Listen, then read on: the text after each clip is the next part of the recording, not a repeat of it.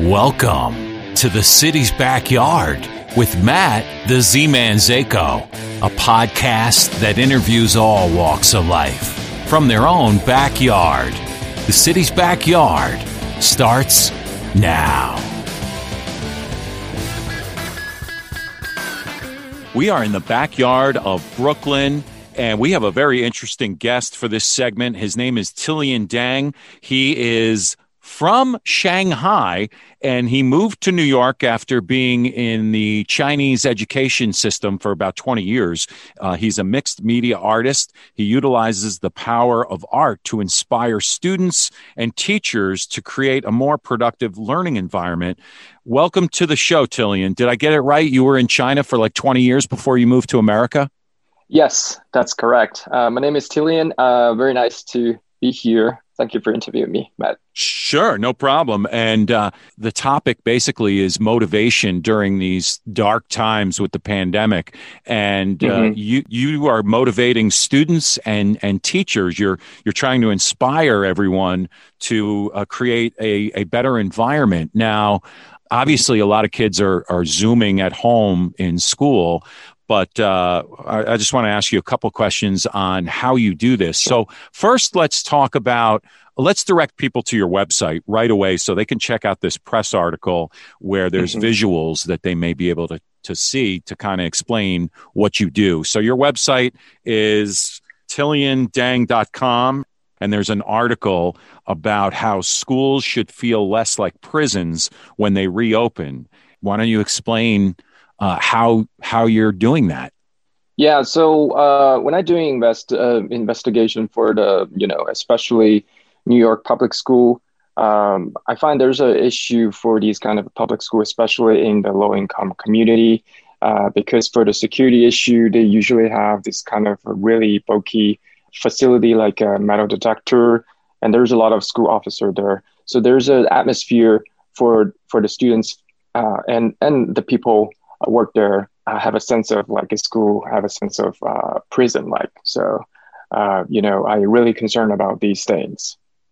I love that because I can relate. The Norwalk Public School, uh, Norwalk High, is is very prison like, and uh, my son went there and it was just it was it was awful just the design of the school in general. It, the school has improved because they've number one they painted the outside the school colors or they, they painted it green which actually mixed up the straight concrete look outside that looked like a prison. And then they added spirit flags along the you know outside on the campus.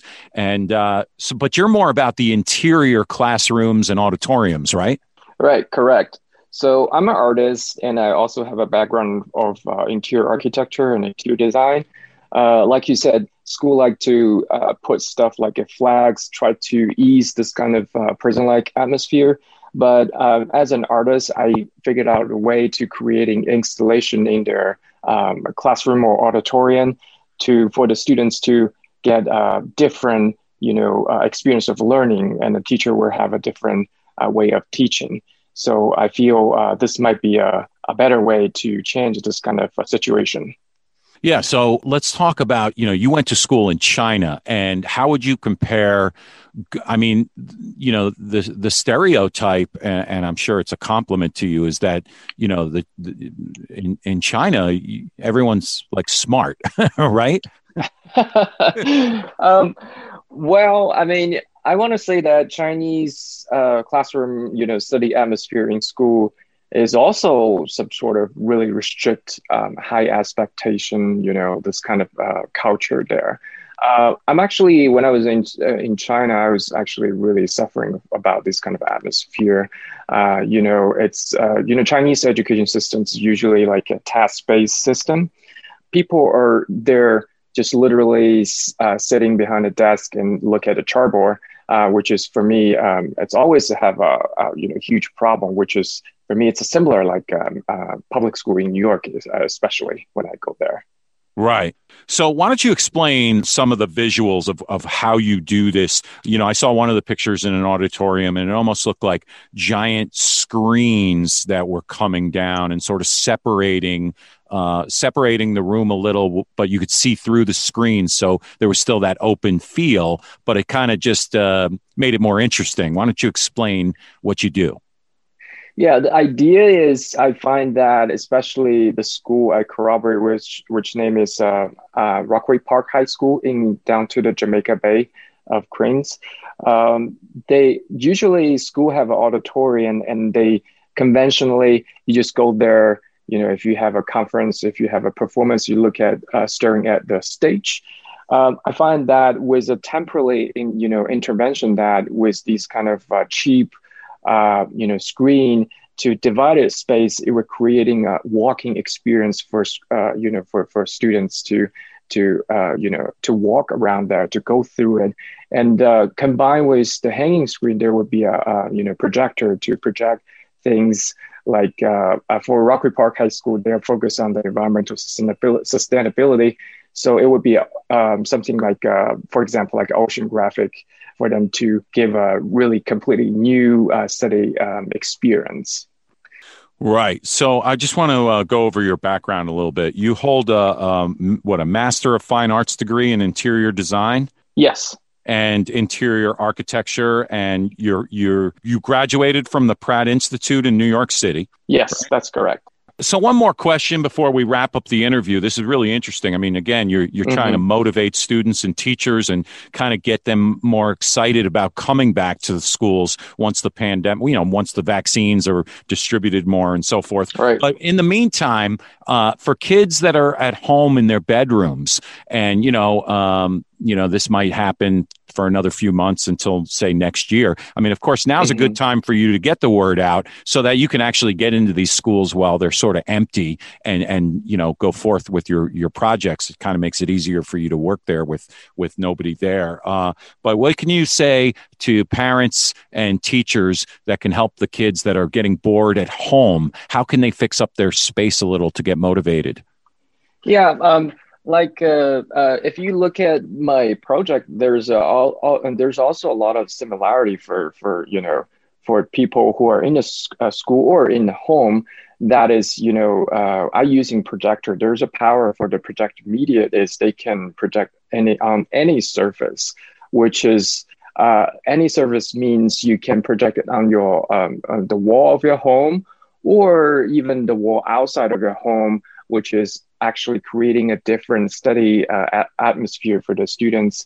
I think uh, when I was a student, you know, study at in the classroom is qu- quite different study at, uh, for example, like a library or uh, somewhere else, which is uh, have a more past, uh, good environment for the right. students to study. And I think this the, the, this changing atmosphere might be really good for you know for parents to try to you know figured out a way to do it.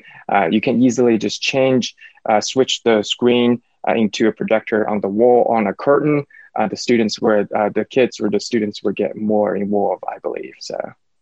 Excellent. Tianlan Deng, thanks so much for uh, being in the backyard. Why don't uh, you uh, just give us a quick information on how teachers can, uh, or, or anybody in the school system, officials can get a hold of you to, uh, you know, so you can help them out in their school system uh, throughout the country or in the tri state area, New England, wherever. Mm-hmm. yeah, thank you for interviewing me. I think we have a really good conversation, and I'm so glad I can get my idea, these kind of projected media idea out, and hopefully it will help some kind of parents to um, parents to you know deal with this uh, current issue better. So thank you. Absolutely. So it's tianlandeng.com. And uh, again, thanks for, you know, we need more people like you to help motivate students, especially in this day and age. So thanks for being in the uh, city's backyard of, uh, of Brooklyn. Thank you for interviewing me. Thank you. From hot to cold, breakfast to lunch, JV's Deli has something for everyone. Having a family get together or need to feed the working crew, JV's Deli and Pizza has options to feed the whole team. JV specializes in thin crust pizza, deli sandwiches, pasta, and more. JV's Deli and Pizza, serving Norwalk for over 10 years, 15 Tierney Street up the road from City Hall. Check out their great menu at jvsdeliandpizza.com.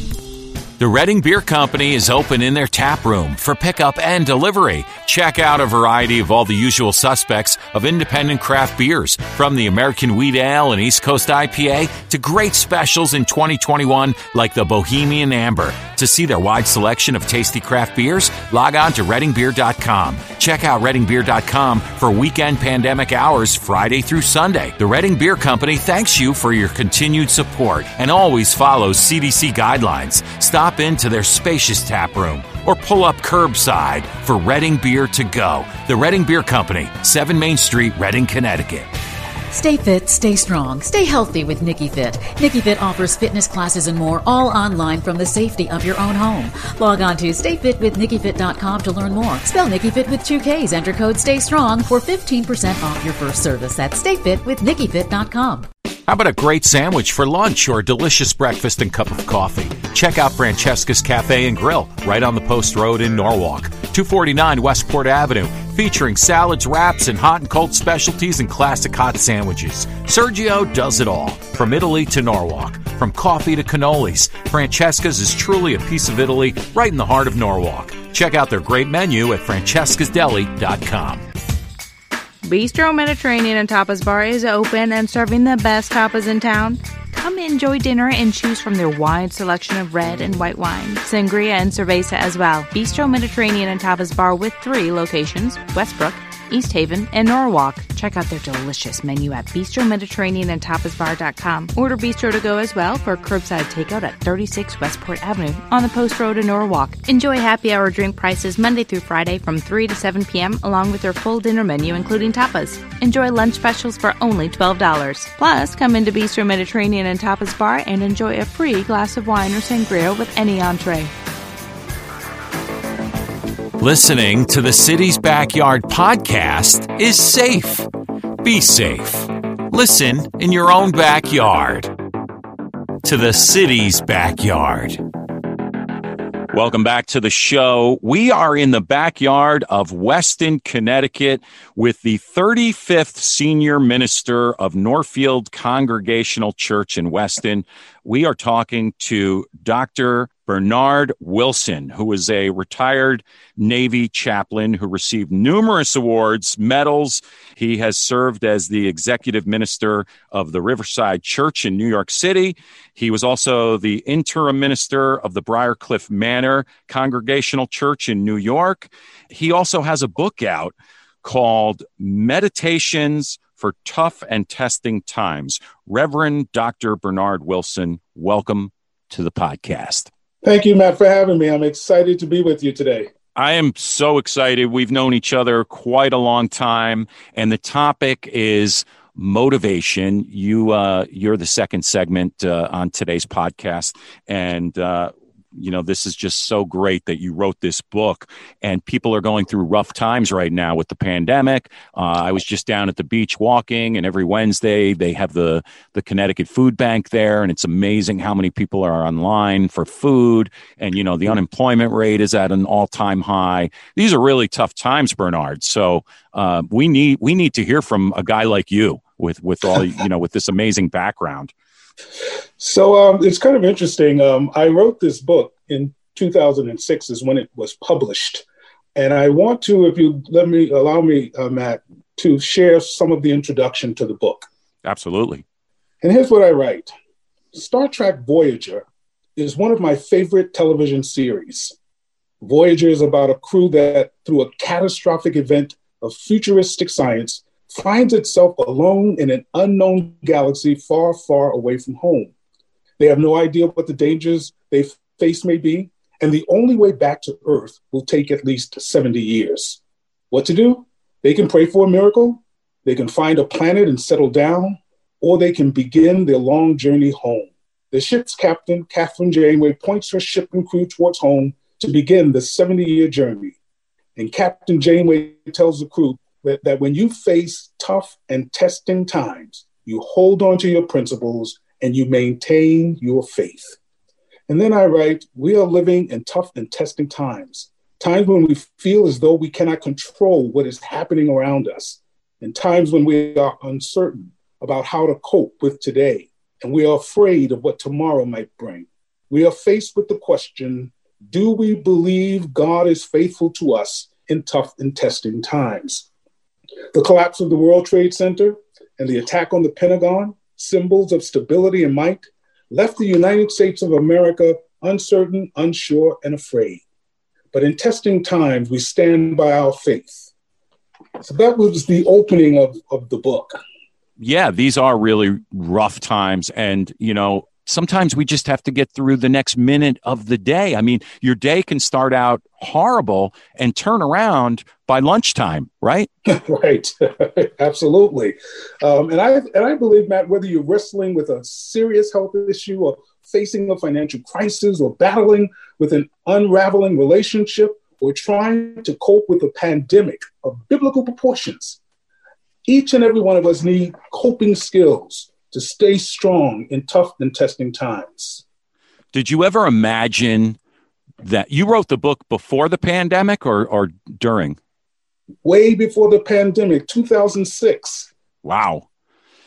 Well, who knew that uh, the book would uh, be, uh, you know, so crucial right now during these times? I'm sure that uh, you had no idea there was going to be a pandemic, right?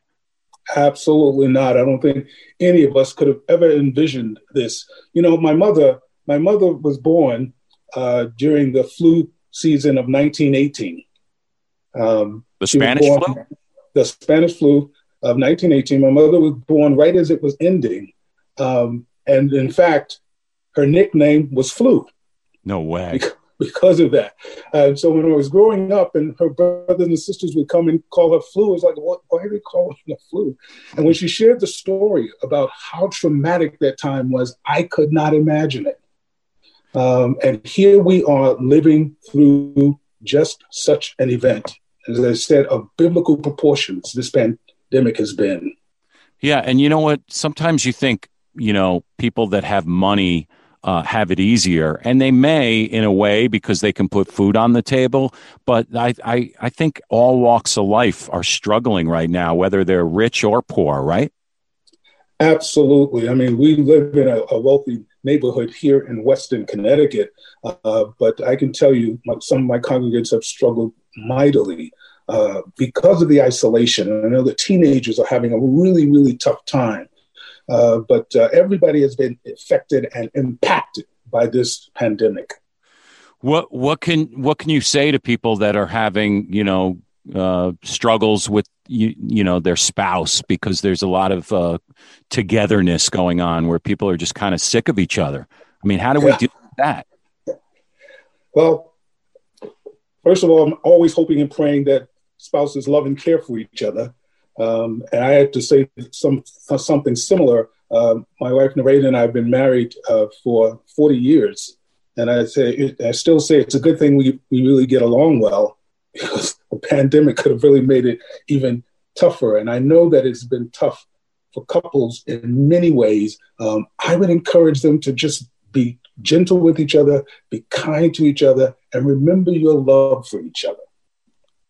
You know, that's great advice, Bernard. And, you know, I feel better when I'm kind to people. And, um, you know, even if somebody's mad at me, uh, just to let go of the anger and to forgive you, you know, you, you feel better yourself because if you're angry and you're holding on to anger, it just kind of eats you up inside as, as yes. well. You're almost harming yourself, right? Absolutely. And so one of the things I try to suggest to people, um, and, and I picked this up somewhere, out, I don't even recall where. Uh, the ABC formula is what I call it. Uh, the first thing you want to do, A, is to accept the reality of whatever situation you're in. Nothing changes until you can say, This is what's happening in my life, and I need to figure out what to do about it. And I would say that even when we, when we talk about uh, poverty, climate change, even systemic racism, the first thing we've got to do is to acknowledge, to accept that we're in a situation that we need to address. I want to mention before I forget that that your family, the the Wilson family, was named Family of the Year by USA Today, Heroes for America by Reader's Digest, and the Wilsons were featured in the NBC special Images and Realities: The African American Family. Congratulations. well, thank you for that. And and that's that's an interesting point. We we grew up, and I had eight siblings, and mom and dad. We grew up in Harlem during the 50s and, and 60s, and you know things were kind of challenging for us. Uh, but we believed in who we were. We certainly loved and cared for each other, and so we received those uh, awards after establishing the David and Devetta Wilson Scholarship Fund in 1990. And every year for nine years, we've given uh, scholarship awards to students heading to college. That is that's so honorable, and uh, you know, so well, so thanks for that. No, I appreciate you saying that. So I was saying that the ABC formula is A, accept reality, B, be productive. I mean, when we when we find ourselves in situations that that makes us feel as if we're out of control or we have no control over it, what we can do is to find something we can do. And harking back to what you just mentioned about my family scholarship fund, we were not and are not rich people, but mm-hmm. we wanted to do something. And this was an effort to be productive. So when we find ourselves in tough and testing times, find something to do. Uh, a friend of mine says every day he tries to do one good deed. And it may be a simple phone call to someone to say, hey, hello, how are you doing? Uh, it could be taking a meal to someone. But every day we need to find at least one good thing to do. Yeah, all great advice, and and I do have to say you're not lying. I remember you had a Toyota Corolla, so you, you weren't living large. I know that I think you stepped up your vehicle a little bit uh, to a better one, but, but but hey, I mean, come on, you were driving an economy car, so absolutely, so, you know, you're you're a humble guy. You're not you're not loaded. I I feel as if thank you, Matt, for that. I feel as if I've been blessed by God, and that what I say to myself every single day that I get up and walk outside to pick up the newspaper or something, I thank God for the gift of life. And I thank God that no matter what situation I find myself in, I am still grateful that I've been given this gift of life. And, and one of the things I want to pass on to, to your listeners is simply you have to have the mentality that this is it, right? This is the life we've been gifted with. We don't know what's coming next. And God has given us this one gift and we have to use it to the best of our abilities. And I say, and I say to my, my Christian friends, I say, if God gives you the gift of life and the best you could do is live it complaining about, about what you have and don't have, you don't get to get a second life. Mm-hmm. But if you can, if you can say to God, God, you gave me life and I lived it to the best of my ability. I loved, I laughed. There were times I had to cry, but I loved this life then you get to hear God say, Well done, good and faithful servant. Yeah, it seems like what you're saying is you got to have gratitude, which which yes. is so important. And I think if if you have daily gratitude, it kind of reminds you of the the things you have, and instead of the things you don't have, you know, like money. And speaking of money, and and and you know, your lot in life, the cards that God has dealt you, or yes. whatever the universe, if you're not religious, because there's some people that will be listening that aren't religious. So we're not just pushing religion, but, but, what do you say to people that are just scared? I, you opened up with that introduction of your book, and a lot of people just financially are nervous about how they're going to, you know, further their careers or make money in the future with this pandemic. In closing comments, uh, what could you say to keep people motivated so that they don't get depressed? Well, and you, you mentioned religion, and, and, and just I, I would say to you, so many religions in the world speak to making life better for the individual. So if you think about yoga comes out of Hinduism, uh, meditation comes out of Buddhism.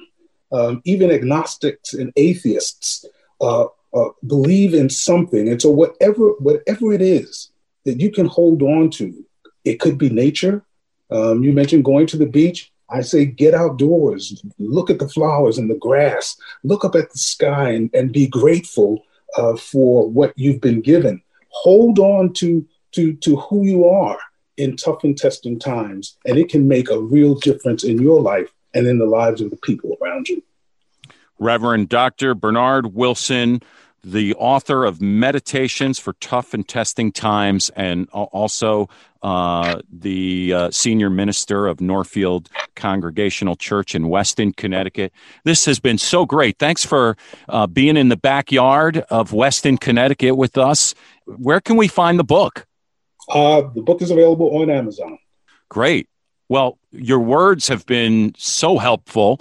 And uh, I just want to thank you for coming on the podcast. It's great to talk to you. It's great to connect. Thanks so much. It's always good to connect with you, Matt. Take care and be safe. That puts a wrap on another edition of The City's Backyard, a podcast with Matt the Z Man Zako. We'll be back next week with more interesting topics, great guests, and fun conversation about what's happening in and around your community. That's it for now. We'll see you soon. The opinions expressed by the guests are not necessarily those of the host of the City's Backyard podcast or its sponsors. The City's Backyard podcast tapes weekly, and the topics and information are related to the time of the taping. Thanks for listening to the City's Backyard.